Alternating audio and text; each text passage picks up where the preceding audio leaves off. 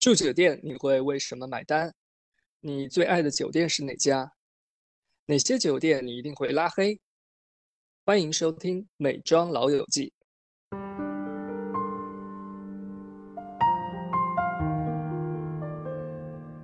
大家好，欢迎收听我们的播客《美妆老友记》，我是尼克，是从二零零三年就入行的初代美容专家。嗨，大家好，我是七七，一位拥有超过十五年行业经验的资深编辑。Hello，大家好，我是黄婷，我也是拥有十余年媒体从业经历，同时也是一个电商内容营销人。大家好，我是张勇，一位前美妆创业者。今天要和大家聊一下住酒店的那些事儿。从以往的工作经历和生活兴趣来看啊，基本上我们四个人呢，一年可能有一百多天都在出差或者是旅游。因缘际会呢，也住过了非常多的。各种类型的酒店，当我们每一次进到一个新的酒店，呃，我个人比较关注的会是备品。当然，我们现在这个地方要解释一下备品的范围啊，因为每个酒店会有所区别，但大概率的东西是一样的。比如说拖鞋、洗发水、沐浴露、护发素，呃，牙膏、浴帽、胶囊咖啡、茶叶袋儿。有的还会送一些小礼物，我不知道大家对备品这个区分范围是怎么样界定的啊？我理解的备品就是酒店准备了一些对你来说比较方便，可以不用放进旅行箱的物品。前面提到的那种洗护类型的，在我的理解中，毛巾啊、浴袍啊、睡袍啊都是备品的一种，就是它能减少你旅途当中背行李的一个负担。这个东西的品质也会。极大的影响到你对这个酒店整体的观感。但这个毛巾和比如说浴袍应该是不可以拿走的吧？张勇，你说呢？我觉得七七可能把能拿走的和不能拿走的东西都算在备品里边了吧？刚才尼克老师说的一点挺有意思的，就是关于茶叶包和咖啡包这个事情。我之前住上海的一个酒店，当时他用的是上海本地的。一个茶叶的品牌，The Bond Tea Company，翻译过来叫外滩茶叶公司。当时还觉得，哇，这个还是挺有品位的，跟当地的文化结合的是很好的。哦，对，因为可能我对备品的理解是减少我的麻烦的产品。就比如说我走进一个酒店的时候，它不是有那种免费的矿泉水的嘛？一般都会给两瓶、四瓶、六瓶，就是不同的酒店给到的瓶数不一样。那如果只给我两瓶的话，我就是肯定当中会再去索要一次，就没有给到四瓶的那个让我那么舒服，因为四瓶就非常足够我用，我可能不需要再去打 room service 的电话了。说到这点，我想起来我之前在。泰国旅行的有一个酒店给的矿泉水是很老式玻璃瓶的星哈品牌的矿泉水，当时还觉得哎呀好有调调呀，因为这个瓶子你在市场上是买不着的，所以我还把那个玻璃瓶，这个我觉得玻璃瓶带走了啊，对对对，回去当花瓶用。嗯 嗯，那其实备品千千万啊，有的能拿走，有的是不能拿走的，因为我们还是一个美妆老友记嘛。所以我们会更集中讨论在美容相关的备品上吧。黄婷，那你有什么看法呢？刚才大家讲一些备品的定义都还蛮有意思的。备品在英文或者日文，他们都会标一个词叫 amenity。可以一次性使用的产品，沐浴液啊、肥皂啊，然后拖鞋啊。讲到美容相关的，自己会很关注看洗浴用品到底是什么嘛？国际连锁的五星品牌会有一些绑定的比较好的品牌，像伊索、Ferragamo、欧舒丹也是最常见的嘛。对于我们做美容来讲，我们就还蛮感兴趣的。OK，我们搞清楚备品这个定义之后，那么我们一起来讨论一下美容的备品。看网络上说，有一些住酒店的朋友们会自己带洗发水，自己带沐浴露，但我一般会带护肤部分，但是洗发沐浴就完全要依赖酒店的备品了。我不知道各位对于备品怎么看？跟你一样，我没有那么的仔细。出差或者是旅游的时候，一定要洗发、洗护这些东西都要带上。大部分的时候，对去住的酒店有一个基本的判断，它是哪一家的或者是什么样的，那它用的备品大概什么牌子，心里会有个数嘛。但是对备品的话，我有一个时间的变化，就是刚开始出差的时候。大概呃零几年嘛，我那个时候确实也会打包备品，因为第一就是觉得还蛮新鲜的。当时我记得国内的酒店的话，能用欧舒丹的也没有那么多，所以那个时候拿欧舒丹的那种洗护小套，我自己还蛮喜欢的。到一几年吧，酒店的备品基本上还都是海外生产的，可能只是说大包装拿过来国内灌一下。我特别提一下爱马仕的橘绿，目前还是在坚持原装，这也是我自己非常喜欢的一套洗护用品。所以一般碰到橘绿的四件套的时候，这个我一定会打包的。我也是，我也是，这个味道我自己超级喜欢。对对对，包括它小圆香皂特别好看。对他 们家的香皂，其实哎，我就加一个小 tips，爱马仕家的香水皂啊，你可以拿去熏衣柜。我是喜欢去酒店游泳备品，这个时候还是会带来一点惊喜的。北京的费尔蒙酒店，那个酒店存在感比较低，它用的就是 Le Labo。当时 Le Labo 也没有那么红，它的实体店还没有进中国，所以还是蛮有惊喜感的。再提一点，这次出差去上海住的是雍舍的 Middle House，它的备品还蛮有意思的。除了美妆品，它给一个化妆包的手袋。你讲到雍舍，我补充一下啊，他们这个集团最早是余舍，呃，上海用舍，哎，成都叫什么舍？博舍啊，对博舍，然后香港的 Upper House，因为这几家我都住过，标配就是这样的小的梳洗袋，做的还蛮不错的，这个我有拿回家。酒店备品每个人的需求都不一样嘛，七七的需求是什么呢？先插播一句，就我最喜欢拿酒店备品回家的阶段，是我有一段时间很沉迷去上健身房的阶段，在健身房里头用到旅行装的可能性就很高嘛，因为你直接背一个小包，下班就直接去了。之前住酒店的经验，我会发现。同一个酒店，如果你住到行政楼层和普通的楼层，其他备品也是有一些细微的区别。自己有点忘了是香格里拉集团还是哪里。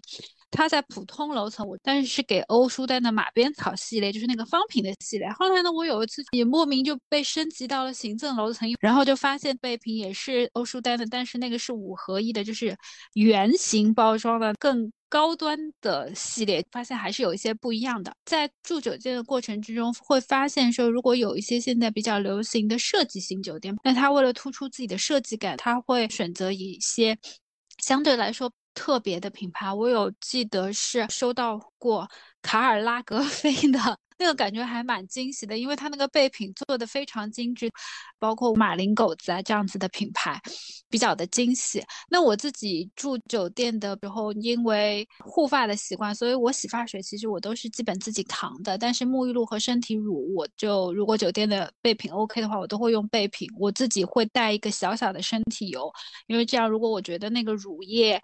太薄了，我就可以加一点油。但是呢，我不是每一间酒店都会把备品怎么讲，就就会开封备品。这里我要说一个我的环保小撇步吧。所以呢，只要我在酒店开封了这个沐浴露，我就会把它打包带走。那到下一个就是酒店的时候，我是会带上这个我之前没有用完的沐浴露去把它坚持用完。那如果说这个酒店正好它有一个沐浴露，呃。比如说，我住进去发现是帕尔玛之水或者爱马仕很好，我肯定会带走。但是我会坚持把我开封的东西都会用完的，包括我只要开封了这个香皂，我走的时候都是会拿浴帽或者纸巾包一包，把我没有用完的香皂带走的。如果你一旦开封了，我还是比较建议大家把它带走，不然它就是被扔掉了，非常的可惜。嗯，我分享到这里吧。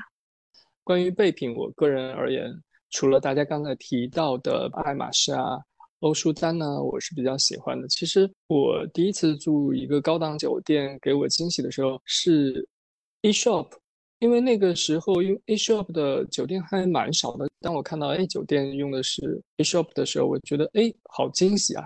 不过惊喜过后，分享一个小小的惨痛经历，就是因为它的身体乳也是 A Shop，但是 A Shop 的身体乳有一个重大的问题，就是它的吸收度不好。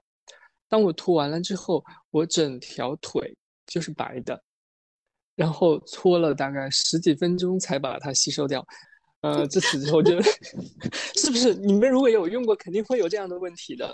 这就是我要带一小支身体油的原因。伊索它真的是一个氛围感 牌子啊。我们顾名它洗手液啊、沐浴露产品也是 OK 的。对，就你用味道是 OK 的。对，它只要用到它的霜体乳液这个。吸收真的是很成问题的呀！我记得是现在应该是华尔道夫，都已经换了一所。七七说那个马林狗子，最早我也是在纽约的一些小众的酒店用到嘛，现在应该是万豪都在用，但是全是大屏的啊。嗯，洗护用品我并不一定要求是大牌，我觉得品质好就可以了。就比如我去很国外的酒店，特别是日本的酒店吧，它有的时候它会准备的很精细，我觉得这个真的大大的方便了我。它有那种袋装的卸妆油、化妆水、乳液、面霜，它连护肤品都给你准备齐全了。然后，当然它有可能是提供的是资生堂，有可能是 Pola，嗯嗯，那我。基本上是会把这些小片片没用完的拿回家的，这样方便我下次出差。特别是卸妆产品，你知道卸妆产品不好带的，它正好提供一小片给你做一次一晚上的卸妆，我觉得非常的方便。另外备品的话，这个我要提到另外两个我比较重视的东西吧，一个是牙刷。我承认我很懒，我很少带自己的牙刷出去。但是如果说是在国内的酒店的话，我基本上还是会带牙刷，因为我很少能够碰到酒店备品的牙刷是好用的。当然也有。我突然想起来，我在国内的安曼住过，因为安曼它不是也是非常讲究生态环保，就这种概念。然后它的牙刷是竹子的。手柄，当时我拿到之后，我是觉得也非常的惊喜，所以如果按照我的习惯我，肯定我用过的牙刷我也会把它包一包包回去的。过了一段时间，我就发现下面的那个霉点摸摸摸往上涨，你知道吗？就有趣的经验分享给大家，比如说我们都是有很多美好的期许，觉得自然啊会很好，但是我其实也是在被生活不断的捶打的过程当中，必须要承认科技为什么要往前发展，去生产一些化纤啊或者这样合成的东西。人类社会发展到现在就不是为了让你回去过那种田园牧耕的生活。对对对对，所以呢，我也是在这个过程当中有反思了一下。七七这个分享跟我预想的不太一样，一下子转到觉得不太好的地方。另外呢，我还喜欢拖鞋。拖鞋这个东西吧，是我判断一个房间的备品好不好很重要的一个点吧。它的厚度呀、舒适度啊，真的是很能改善你在房间的那种情绪。如果碰到好的拖鞋，我也会带回家。不过这些真的并不是我为酒店买单的。绝对因素啊，还会有其他的，比如说景色啊、餐饮啊、房间细节啊，或者是有些活动啊，诸如此类的。嗯，那么我们接下来呢，就想让大家排个序：景色、餐饮、房间细节、增值活动四个点，哪一个是在你的心中是第一位的呢？我的话，我以前肯定是景色，因为就是我会为了一些景色，相对来说跋山涉水的去一个酒店。但是这几年 其实吃也还蛮重要的。我觉得如果再好的酒店，如果它餐饮做的很糟糕的话，住一晚可以忍，住两晚真的是有一点煎熬。嗯，这是我的看法。其实房间和呃，它能够提供的服务相对来说对我没有那么的重要。因为房间的话，其实我唯一的要求就是干净卫生就可以了。其他的，比如说更豪华的一些设备或者是什么床品，属于干净卫生好睡，不是说枕头我硌得睡不着，我就 OK。我这个人不是特别喜欢大自然，我喜欢城市探索。尤其是有一些历史痕迹的老街区什么的，对我个人来讲，景色是非常重要的。讲一个具体的例子吧。第一次去上海出差，住的是世贸皇家爱美，现在应该叫上海康莱德。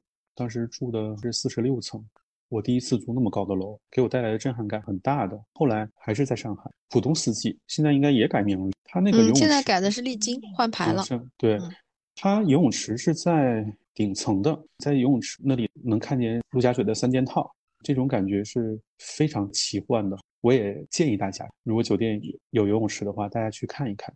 这里面有个小 tips，就是如果酒店游泳池建在高楼的顶层，它的成本会非常的高；如果建在一层或者是地下，其实有很多高档的酒店，它的游泳池是在地下的，比如像北京的华尔道夫和王府酒店，它都是在地下的。这个在维护成本上面就会便宜很多。对我来讲的话，景色是非常重要的，尤其是你在游泳池静下心来欣赏这个景色，给我带来的愉悦感是很强烈的。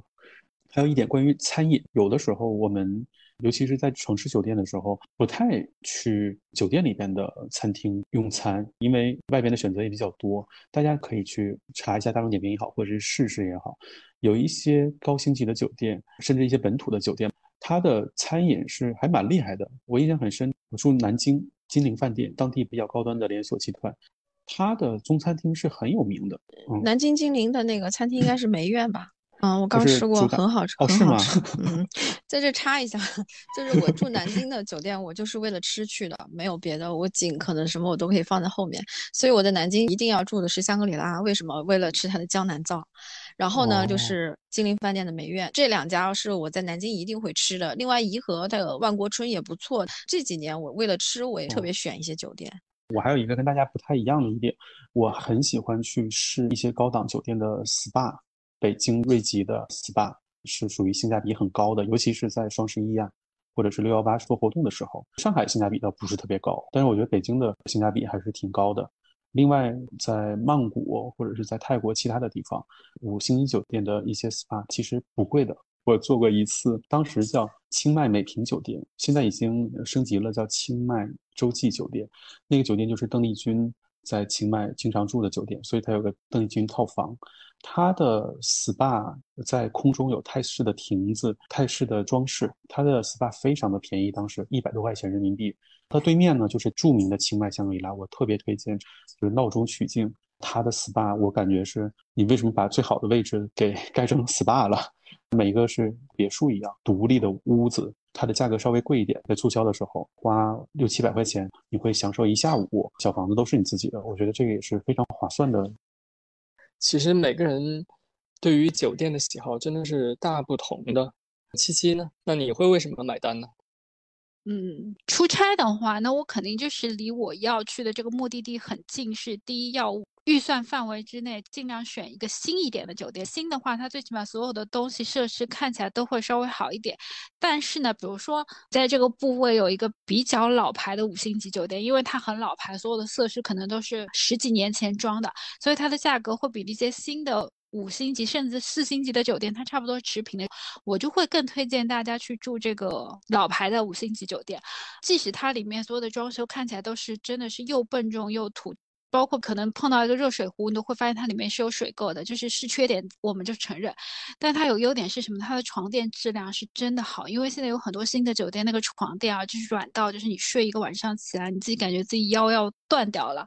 然后还有另外一点呢，当年的 施工队可能预算会更高一点或者怎么样，它所有的很多细节的部分，比如说浴室，它防滑会做得更好。因为我其实进了很多现在新的。部分城市的酒店我住过的，就会发现他们可能酒店的那个地砖的防滑做的一塌糊涂。那接着说，如果我自己出去玩，那我分成两个部分，一个部分我可能是说城市旅行，就比如说我就是有很多景点啊、博物馆要去打卡，那我就会选一个去哪里都交通很方便的酒店。那如果说我的这个目的是度假，我就会比较看重酒店的整体的环境，就是它能让我在酒店里头消耗尽量长的时间，比如说吃完饭能去遛个弯啊，所以这是我的一个选择标。另外一个选择标准可能就是说餐饮，给我自己的感觉是除了像。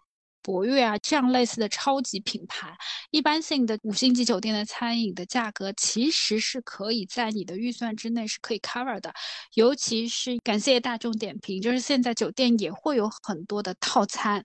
分享两个小经验吧，一个呢是在曼谷最好的酒店文华东方，有的时候我们不住，去那边享受一下下午时光。它的宣传，尤其在中文媒体的宣传，都是让你去买一个下午茶的 set，非常的贵。其实你自己点两个甜点，点两杯咖啡的话，可能人均消费五六十块钱人民币，这个我觉得是非常 OK 的。然后另外一点，我去了曼谷瑰丽，点了一杯咖啡，好像是二十块钱人民币吧。啊，他还赠送我一瓶矿泉水，在加冰的，还给我两个报纸，然后我就觉得这真是很划算的一个价格吧。包括我跟朋友去旅行，然后我们去伦敦 Mayfair 的 Crown Plaza，然后你点一杯咖啡可能是两磅还是二点五磅，价格是 reasonable 的。但是我印象也很深，在上海浦西的四季，现在也换牌了。朋友一起谈事情的时候，他正好饿了，点一份云吞面，上百块钱，价格确实把我很震惊。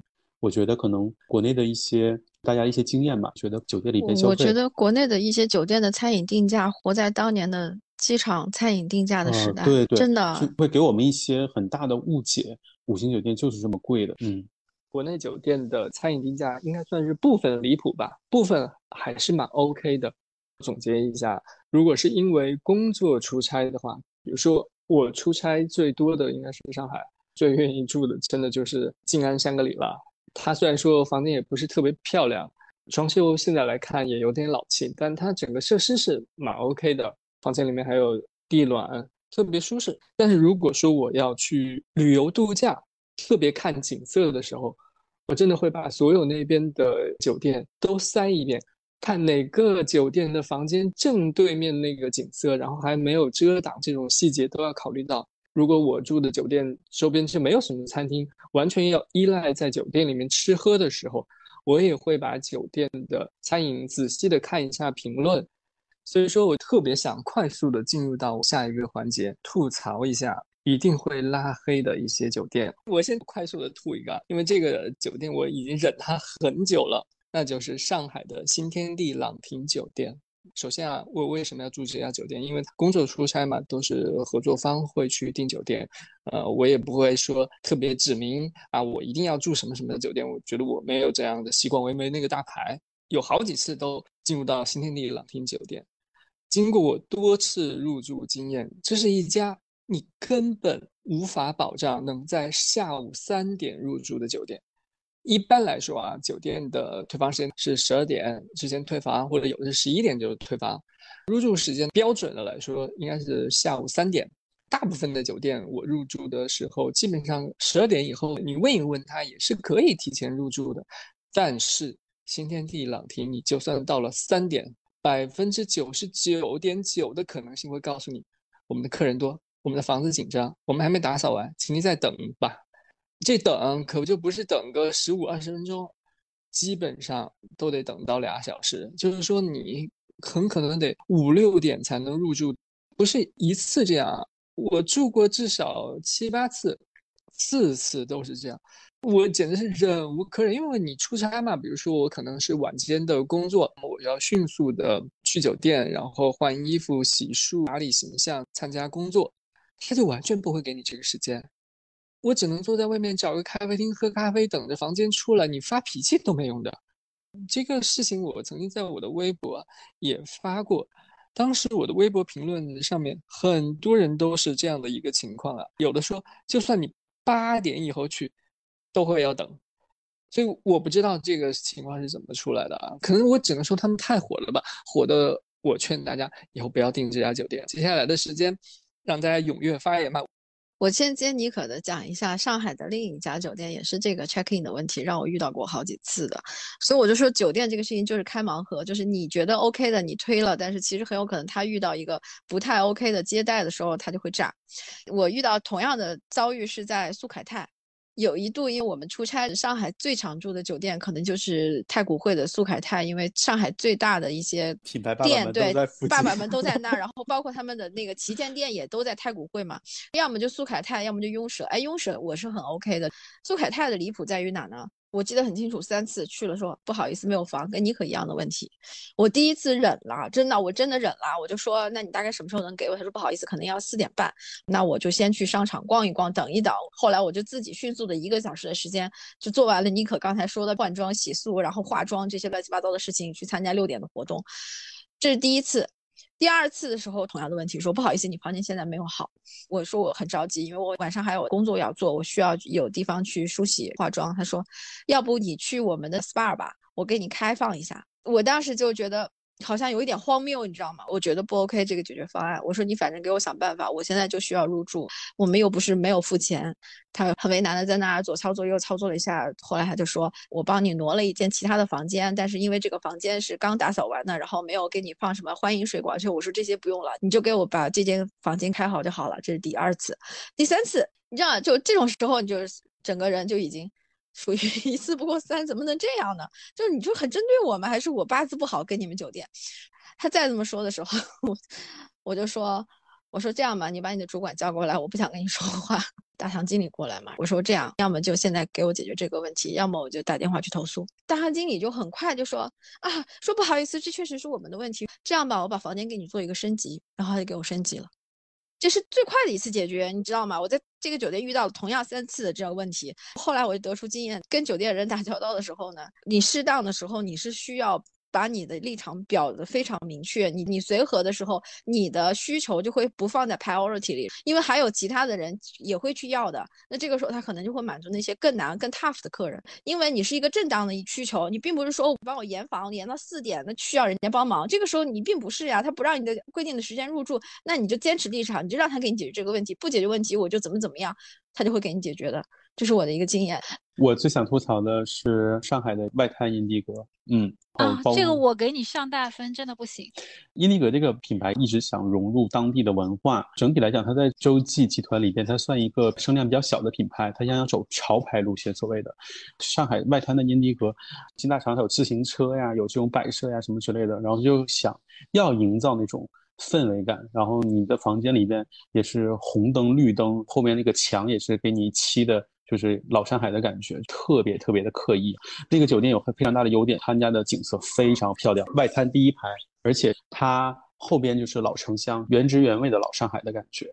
它本来可以以一个更好的方式去呈现这个感觉，但是它呈现以后，你说我作为一个东北人，我进去以后，我觉得啊，这是上海吗？这这不是东北，这是东北乡下的感觉。另外，我要来狠狠的吐槽安曼。杭州的法源阿曼，而且我入住的时候，它大概开业不到半年，就是非常非常的新。法源阿曼它是把整个的一个村保留下来，然后再重新装修开业的。那它有一些东西，比如说它房间没有电视，其实我 OK 的，我理解。但是我当时有一点，它为了模拟那种在村里生活的这种感觉啊，它那个房间的灯光是不够的，它是大概只有就是那种煤油灯一样，很暗，很吓人的。那天我又入住以后很着急是什么呢？又是晚上。的工作，我又要化妆了。我洗澡可以洗的，这个暗一点也就算了。我化妆怎么办？这是我 我出差生涯印象最深刻的一次。我打开房间门，坐在门槛上，对着天光化的妆。这难道你不要补上？当时你坐在门槛的时候，发现隔壁四圈大家都陆续出来坐在门槛上化妆吗？没有，那次他是 那有可能我也在啊。好吧，好吧。我可能跟你不是在一个院落群，然后我的那个院落群打开来之后，发现隔壁的人都陆续打开来了。这个时候不得不说，当年 Bobby Brown 真是如日中天，因为所有出来的人手里拿的都是 Bobby Brown 的手持镜。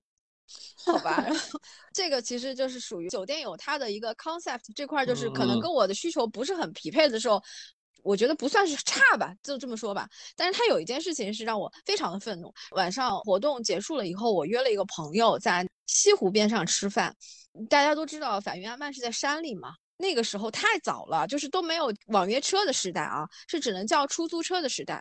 我就跟酒店说，能不能安排一下酒店的车把我送过去，我来付费。当时我的第一想法是理所当然，是觉得他一定有这个服务，最多是贵一点，对吧？然后那天他跟我说。我们酒店今天没有车了，不好意思，我们提供不了这个服务。然后我就，嗯，我说那你们有什么其他的？比如说我要离开你们酒店，我要去西湖，有什么办法？他说哦，这样吧，我给你叫一个 buggy，酒店里面的那种运人运行的小车，我给你叫一个 buggy，把你运到灵隐寺门口的公交车站，你可以去坐公交车。啊，最后我是坐公交车去的，朋友们。哎，可以的，可以的。就然后没有，然后你听我说，然后我就去坐公交车，然后吃完饭以后，我就打了一个车嘛。就这个是我在城里打到的车嘛，我终于打车回去嘛。然后那个司机看到我的那个地址，因为那个当时真的太新了，司机看到地址，反复的跟我说：“你确定要去这个地方吗？”我说：“是的。”啊，他说：“好吧。”然后他就开啊开啊开，就最好笑。我觉得，就如果你是一个酒店的设施啊，因为你又是在山里面的酒店，其实你会需要有很多指示，对不对？尤其是这种新酒店。没有的，就是真的，就是我和司机两个人对着那个地图在那儿看半天，然后绕啊绕。当时去法云阿曼的那条路是很黑很黑的，连路灯都没有。我当时就觉得司机可能也在想，这个乘客到底是要干什么？是不是要干一票什么大的？你懂吗？好不容易就到了法云阿曼，也就算了。后来第二天呢，另外一个朋友，他是从。安曼 check out 以后，我们其他人直接去机场了。然后他因为换了一个酒店，他去西溪还是去哪个酒店？总之呢，安曼有这个问题，就是说你的所有的行李是说你放在门口，然后他会有行李员帮你收嘛，就放在他的前台。然后我朋友就反复的跟他确认说，我的这个行李是不是跟他们去机场的行李放在一起？我的行李是单独的。然后我的名字是什么？我的房间号什么？叮嘱他们了，叮嘱了三遍。最后他的行李去机场了。如果你是其他的酒店，几百块的酒店，我可能相对来说还有一点容忍度。但是你是安曼哎，所以当时这个事情我整个就嗯嗯，我 get，就是就是你对于这个收费的情况下，你是不能接受服务成这个样子的。对，嗯就是你的溢价是在于你的服务，对不对？嗯，就是并不是说只是为了这个房间去买单的，就在这住一晚和这张床，你很多的溢价是来自于你的安曼和你的服务，不然的话你怎么能卖到五六千块一晚？法源阿曼，我当时住过的还有一个很深刻的印象就是，嗯、也是个可能它的古朴吧，我不能说这个是好或者是不好，就是他们家虫子特别多，因为我甚至还在房间里面发现过蝎子。这这个地方我可以插播吗？我会又嗯被 diss 吗？不会的，你说吧。啊，好的，我要来说，因为嗯，我觉得这次的故事我是有参与的，就当时这个活动，我应该是跟黄婷和妮可一起去参加的。它是分不同的院落，就是可能算是那个春在吧，所以一个院子头可能有三到四个独立的房子，大家都是独立的，但是你是能听到隔壁房稍微有一些动静的。我的版本的故事是晚上我们吃完晚饭回到房间的时候呢，你就听到隔壁房的一个女生传来尖叫声，所有人都冲过去看一下是什么情况。当就发现他的床铺上有一个蝎子，而且不是小蝎子，是一个很大的蝎子。所以我们这种城市生活惯的人，就当时真的都是吓到魂不守舍。然后妮可老师这个时候挺身而出，他就拿了一个就房间头那个纸柄伞，把那个东西勾出来。同时我们也是打电话请酒店的人帮我们把所有其他房间的床啊什么都再扫一遍。就我和妮可老师很早以前也认识，也聊天，不能说不熟，但是那件事情是我对他的个人印象上了一个层次。你其实是可以叫工作人员来做这个事情，但是他当时体谅到我们都非常害怕，在工作人员来之前，他把这个事情解决了。他在我这个地方是评分顿时上了两到三个等级的。感谢安曼，感谢安曼。可能他以前在我眼中是个专业的老师，但是就是那个就是时候看到了他生活中的另一面。对对对对，是的，是的。呃我只能说，安曼给我可能法云给我唯一比较好的印象就是他那个钥匙的那个竹节钥匙吧，因为我最新住过的一次安曼是二零一九年住的东京安曼，我当时也是觉得还是有点问题，东京的安嗯曼和东京的星野，我都觉得不 OK，真的不 OK。它的价位是非常非常贵的啊。对，嗯，它这个选址有点问题，它虽然说是在东京站，但它这出行特别不方便对，便。它其实是在那种办公区，它都所以晚上其实也很慌，位置也不是很 OK，你去嗯哪儿都要打车。而且没有风景的呀。比如说，你像安达市，我能看到一个很漂亮的东京塔，对，对吧？那么你在看到的也不是东京站，我开窗看到的是，比如是一片工地。那我觉得我对不起这么贵的房型啊！而且最重要的一个可能戳到我不爽的一个点吧，就是它的早餐。早餐它是有那种套餐嘛，如果你选择的是合适的话，它是一个套餐。我应该是住了四天吧，我在想，哎，我既然来了，我肯定不想吃西式早餐，就是那种自助的，那我就要套餐嘛。但是，他四天的早餐给我的菜式是一模一样的哦，一模一样的哦。这个就算我去很小的温泉酒店，或者说是对很普通的早餐，酒店的规矩是联博，他一定会给你换。对，他一定会给你换早餐的，不可能每天一样。你让我每天早上吃一模一样的和食，这个我就很不开心了。你难道没注意这个客人已经连续住了好几天，然后他每天都在点核实，你至少给人变化一下吧，对吧？你不能每天每一道菜都一模一样。阿曼会让人觉得名声在外，但嗯是你真的住进去以后，你没有感到相应的匹配的一些服务。对，嗯，还是对不起它的价格吧。如果它六百块钱，我原谅你；要六千块钱，我你当我是疯了吗？就那种感觉。黄婷也说，就关于灯光这个事情，有的时候，尤其现在的设计师，他为了新奇特或者自己的风格，其实他牺牲了很多住客。住宿的体验。对，还是刚才刚我们提到了上海的拥舍，它的游泳池在地下一层。当你下在地下一层，走到游泳池那过程，它是有一个小小的坡，灯光整个是特别暗的，甚至容易造成不必要的事故。你只需要把灯弄亮一点就好了，但他可能觉得那样就不好看了。说起灯光，我突然想起，就是朗廷旁边的安达仕的浴缸，那个亚克力和彩色灯光的运用，真的是是 进就很了盘洞疯掉。我住了这么多酒店之后的有一个非常重大的心得，就是千万不要选艺术酒店。艺术酒店就是为品牌做公关活动的时候用的，但入住体验基本上没有一家给我感觉特别舒服的，不管是从它的灯光、它的服务、所谓的个性，都不会让你在住宿的时候觉得舒适。有一些酒店，它就是为了让你出片去的。对，就像北京颐亨那个 颐亨，颐亨那个房间真的是，对吧？首先空调系统都有问题，它的玻璃用的太多了，然后出席活动的时候就热的不堪言啊！充斥着现代派的艺术品，提升了酒店的拍片的这种出片率。除此之外，作为一个真想住宿的客人来说，没有好的点可以给到你。总结经验就是，大家尽量不要选择艺术型酒店，艺术型酒店多半最后会成为你的吐槽点的。嗯，酒店就是这个问题，它可能很多地方是很 OK 的，但是就会有那么一两个事情，这种经历会让你觉得不太想住，就很容易踩到这个雷点嘛，因为它不是标准化的，你遇到的人和你遇到的一些装置也好，设施也好，万一踩到你的雷点，那你真的这个酒店你就很想拉黑。最重要的就是要保持它的稳定性，我觉得稳定性好的酒店就会在我们这边评分很高。对。就是比如说香格里拉，对，贵一些的话，四季和丽兹，我觉得都是 OK 的。呃，其实说到比较黑的酒店，我一直不知道为什么，就有些同学就特别喜欢普利酒店。可是普利酒店就 在我看来就属于黑黑的。普利就是不够敞亮。之前老板说他去过一次普利以后，他整个人就惊了，觉得这个汗毛都竖起来了。他说不能住在这里，所以他就永远只住金爱香格里拉就对面嘛。对，其实我宁可住在那个老牌的波特曼。应该是利就利兹嘛，它是利兹。对，其实人家房间很老，房间还是舒服的。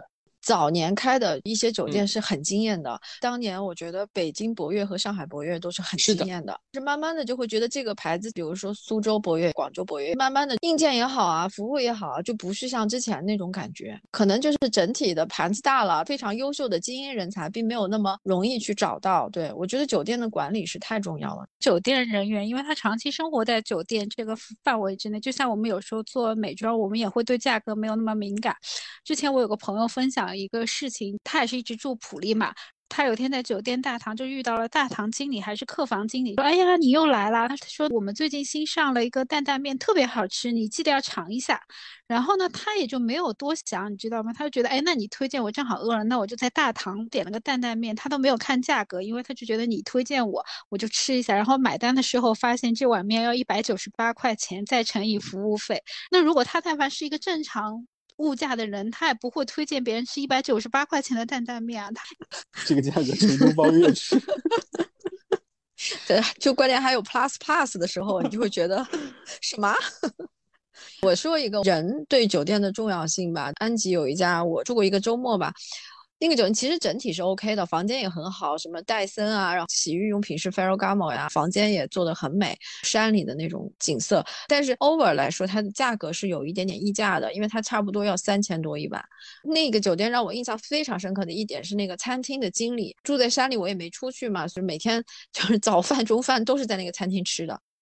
第一天去的时候，我和家属两个人嘛，然后点的时候他就说忌口啊什么的，然后这些，呃，喜欢坐哪儿啊这些，就第一天是这样子。然后第二天中午再去的时候，然后那个经理看到我就直接把我领到了第一天想坐的那个位置上，跟我说忌口香菜对不对？我当时一下子很惊讶，他的眼力劲儿真的特别好，所以我就是觉得好的服务人员真的能让这个酒店得到非常高的评价。嗯，我有一次住一个上海非常老的酒店，是叫花园酒店吧？就是它的房间真的已经非常老了，但是它的服务真的是非常 OK。它就是完全用服务的那种细节感，克服了我对于这个酒店的硬件上的老旧的感觉，非常的友善，非常 nice，服务让我觉得很舒服。花园饭店是上海比较老牌的饭店，可能小时候吃喜酒吧是去过的，但是呢，我对它的印象完全不同，是因为刚刚开始做编辑的时候，我们之前也讨论过，我们那时候没有样衣嘛，所有衣服接的都是店里头正在售卖的货品，所以呢，如果有任何的磨损啊什么情况，其实都要赔的。然后呢，那次借衣服的时候呢，我们借了一条米色的皮裤，它上面就弄脏了嘛。那你知道皮质的东西是非常难以打理的，就你自己根本没想不出任何方法把这个东西给弄掉。然后呢，那我们也是照实跟店员说，这个东西现在就是啊脏了，但是呢，这条皮裤要三万多，我们也是赔不起的。你觉得？有什么其他的办法吧？恒隆店员说：“那你去花园饭店的洗衣房，它是全上海最好的洗衣房。如果说他们能帮你处理，那就能处理。那如果他们都处理不了这个问题的话，那就没有人可以处理。所以我就把这个皮裤就拿到了花园饭店。他们也告诉我这个东西是很难的，但是他们帮我们去努力一下，最后还是一个比较好的结果吧。”从那以后，花园饭店成为我心目中的都市传说的点，是因为它的洗衣房真的太精彩了。我就是我所有的好衣服，我是只会去花园饭店洗的，而且花园饭店的人会非常精准的告诉你，他说这个东西，比如说是我们内部可以处理的，这些可能是要放到外部去处理的，你是不是可以接受？他所有的细节在这个方面是很到位的。嗯，在上海的小伙伴们，如果你们有贵衣服需要清洁，非常推荐。嗯，对于酒店来讲，洗衣房还是非常重要的，非常重要。其实有时候我都想在北京找一个能给我好好的清洗衣服、比较安全的这样的一个酒店。国内就选酒店的一个小 tips 是，如果不是说你一定要在城市暴走的话，你可以选当地城市的国宾馆，比这些国际连锁酒店你能体会到更多的这个城市的底蕴。杭州是三个国宾馆，一个是西湖国宾馆，一个是西子宾馆，再有一个是柳荫里吧。对，这三家我觉得都是很好，因为正对着西湖嘛。然后像扬州的迎宾馆，我也很喜欢，就是去收西湖非常方便。然后早上吃野春是野春吗？忘了，就吃早茶嘛，也是很。方便的，嗯，野春，对对，厦门的海悦山庄，口罩七千太便宜了，海景房当时大概一千多块钱三晚，建的很早嘛，依山傍水的，然后对着海，你在里面走，它就是一个大花园，很美很美。然后还有宁波的东钱湖，东钱湖博悦很不错的，但是有另外一家应该是开元集团在运营，也是国宾馆，叫钱湖宾馆。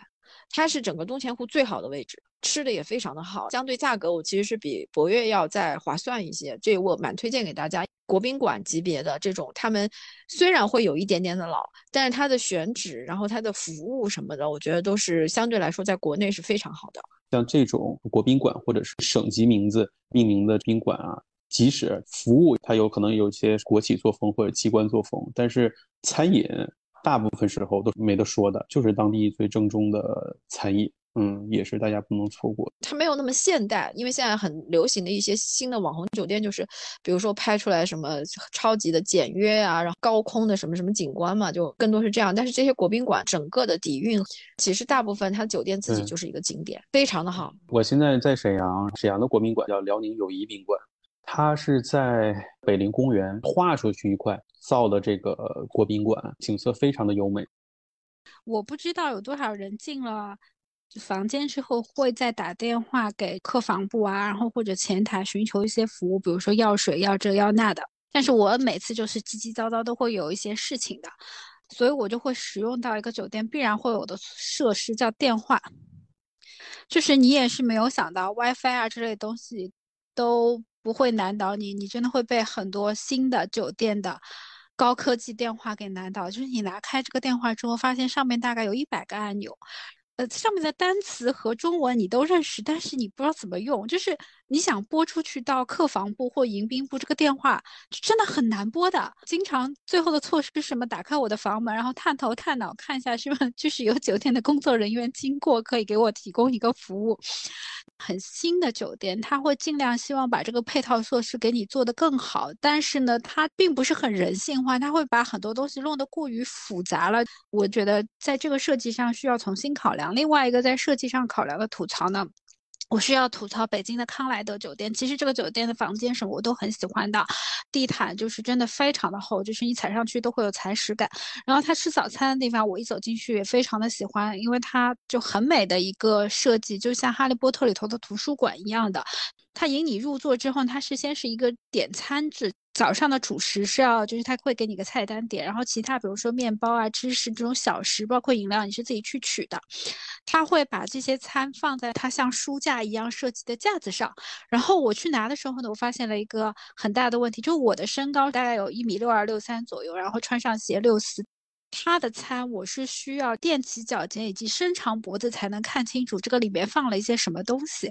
然后呢，你就可以想见，我要去取这个餐，其实也是比较困难的。我想说，这个设计师哪里来的？北欧来的吗？身高平均一米九吗？这样来设计一个方案，所以我觉得是说，有很多时候酒店的初始环节的设计其实是有很多细节需要考量的，可能需要更在地化，包括了大家的一个平均的身高值。我先说完的，我就两个吐槽。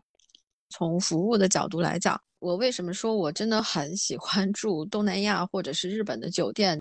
你会觉得在这个地方整体入住你是舒服的，你花了钱，你得到了服务，这种感受非常的强烈。欧美啊，尤其是美国的服务真的是绝了。有一年是纽约在 Times Square 附近的一家五星酒店，我好像是。忘了带转换头，那个年代 travel adapter 是必备的嘛？现在可能很多时候是通用的，或者是酒店他都会给你备好，就去跟前台说我想借一个，然后前台跟我说，你出门左转有一个便利店，你自己去买就好了。当时就点点点。还是那家酒店，当时是跟其他人会 share room 这样的一个就是双人间，放那个小费嘛，因为大家也知道美国这种小费文化是蛮吓人的。然后那天呢，就是我我放了，然后我同屋的人因为那天没有零钱了，因为我也放了嘛，就说算了，明天我再补。他当时这个意思，我说也 OK，然后我们就出去就工作了。等我们回来的时候，精彩了，我的床收拾了，他的床没有收。这种五星级酒店怎么可以就是是这样去做这种服务的？你不是没你又不是没有付房费对吧？它只是一个小费，而且这间屋子也不是没有给小费，就是有一张床上放了的。然后我们俩就陷入了深深的震惊，就是这几个事情就让我对于美国的。酒店的服务真的是产生了一种新的认知。就我在纽约住过那么多家酒店，贵一点的，包括像瓦尔道夫都住过，都觉得非常非常的糙。纽约唯一家让我觉得服务还不错的是特朗普自己酒店，就没有任何期待的去住，反正也是出差酒店嘛。然后那个酒店打扫什么的非常的细致，尤其你的瓶瓶罐罐、卫生间的时候，它的摆放什么的其实是还蛮讲究的。那家是帮我摆的非常的好。然后看到我留着的那个眼镜，他就给我留了一。一个擦镜的喷雾和擦镜布，写了一个手写的条。我当时一下觉得，在美国还能有这种服务，在欧美住酒店真的就很开盲盒。除了你可以推荐景色和餐厅以外，剩下的那些服务这块，我觉得就很难去说哪家是一定非常的好。那么呢，我们现在来拉一个清单吧，大家一定会回访的 Top One 的酒店，只能说一个。七七先说。我好像没有一定要回放的酒店哎，我觉得住过很棒的酒店，我肯定会推荐给我的朋友们。但是说我又某个酒店我一定想回放，我没有。但是我可以这样说，我去住过松赞之后，我会觉得松赞其他的酒店我都想去 try 一下，就是我对这个酒店品牌有非常好的印象。好，张勇。这个问题很难回答，因为有一些酒店过两天他就换业主了，或者是换管理公司了。我举的那三四个酒店，他现在都不是当时我住那个名字了。我自己的总结是这样：最保险的就是香格里拉集团的酒店，他知道中国人需要什么，包括住宿，包括餐饮。对我，我觉得香格里拉他们的好处是说，第一，他的饭真的很好吃。对不起，我真的很 care 这一点。或相继的很多早饭，嗯，他会考虑到中国人的需求，比如说粥啊，或者是一些面点，他都会做的还蛮好吃的。另外，相继有一点好处，其实刚才勇已经提到过了，他很多家都有一点老，但是他就是因为老，他开的早，所以他有非常好的位置，尤其在一些 city walk 来讲，就是你要去城市的话，你选香格里拉你就会很稳，去其他地方也很方便。住酒店会有这样的心理，觉得还有更多好的新的在等我。从这个角度来讲，我觉得有一家就是，如果你让我再回去一次，我心里也很快乐，也很 OK，然后会觉得看到不一样的风景的，应该是日月潭的寒碧楼。大家可能也都知道，它是 Carrie Hill 的一个作品，很早期的一个作品。而且我去住的时候也很晚，我应该是一七年还是一八年的时候，我当时带着我爸爸妈妈去了一趟。在那个时候，我已经属于住过很多很高端的酒店，然后第一眼进去的时候，确实感受到了惊艳，就是它的整个的大堂的那个风景的处理，然后它的光线，然后它的用材。其实为什么我带我爸妈去，因为是觉得他们可能对日月潭会有这么一些幻想嘛，就是我说那我们就去一下，因为当时我自己也没去过，结果没有想到一个零几年的酒店，在一八年的时候。因为 Carrie Hill 说他会对光影做的非常的美，然后这一家酒店把它的所有的优点都放大了出来，同时呢，房间的维护也非常的好，它的整个的家具能感觉到有一点年头的，但是它是一非常温润的质感，这一点让我觉觉得很惊艳，尤其是房间的景色，我我一个从来不早起的人，我那天真的早上六点多起来去看日月潭的日出，就是在房间里看。太美了，真的那种感觉就是带着一一点点的阴韵在湖面上，然后太阳上来以后，它映在整个的湖面，一点点金光的那种感觉，啊，还重要一点，它的饭真的也很好吃，所以整体来讲，对我来说这一家它基本上算是一个六角形战士，没有什么短板，然后呢又能够非常好的让你在只住一晚的这种感觉里换换心情啊，然后感受到一种松弛感，所以我还蛮推荐的。好的呀。那么我跟大家来分享一下，在我心中 top one，然后可以无限次回访的酒店吧。因为我其实我喜欢了一个东西，我就会一直很喜欢，只要它不变，我就不变心。这个酒店呢，其实我也在我的博客啊，甚至是在杂志媒体上，我也写过，我也推荐过。那就是在富士山脚下河口湖边上的一家酒店，它叫秀峰阁。这个酒店我已经去过很多次了。为什么我喜欢？第一个呢，它的交通比较方便，你从东京到壶口湖坐个大巴就过去了。然后整个接驳都比较快，因为它还不算是在那种深山老林里的温泉酒店。如果你知道河口湖那边的温泉酒店的话，那边的酒店的选择其实非常多，但是不是每一家酒店都能够让你完整的看到富士山，而且是临湖。隔着一个湖看富士山，你还能看到湖面的富士山的倒影，这个意境非常美。很多酒店都可能遮挡一个角，就算是那边大名鼎鼎的和西诺亚，它也会有一个问题，就是它其实建造和西诺亚在一个山路上面，那么你到湖边是有一定距离的。但是我说的这个修风阁，它就是在湖边，只需要从酒店的餐厅走出去，就能看到湖，湖对面就是富士山。补充一句，为什么我不太建议大家想看富士山选星野，就是好西诺亚，因为它没有温泉。不好意思，日本度假酒店不带温泉，那它就不是一个合格的酒店。好，我补充完毕。嗯，就是一个是景色征服了我，然后它的服务也很好，比如说 有公共汤，有私汤。当然，私汤的房间会贵一点啊，但是它是包早晚两餐的，早餐是自助，非常好吃。不管杂物或者是味增汤，都和我在别的酒店里面吃到的不一样，它是符合当地特色的，用的当地的一些食材。嗯，最值得一说的应该是它的晚餐，它的晚餐的丰富程度简直是会超乎你的想象，每次的菜单都不一样。然后从头吃到尾，差不多需要两个半小时。每一个的东西很少，但是它品种实在太多了，然后又特别好吃。而且我第一次。见到，比如说你吃到中间的时候，来给你上一个类似甜点的东西，比如说你秋季上一个烤柿子或者柿子做的甜品。我本来以为到这个地方就安定了，结果这个只是中间步骤，后面还有很多很多的菜。如果是一堆朋友过去住的话，我们在一起吃这一个餐的话，一定会非常的满足感。如果你光说到温泉的话，很多地方温泉水质啊，或者说功效啊都很牛的，但它的汤可能不是最好的，但是它在景色、美食、交通方面都是值得一去再去的。嗯，好了，我们今天时间也差不多了。如果大家继续想听职场出差住酒店的经验，那么我们下次还会给大家分享。欢迎大家给我们留言点赞，也希望大家加入我们美妆老友记微信群，和我们一起来聊一聊美妆这件事情。今天就到这里，拜拜，拜拜。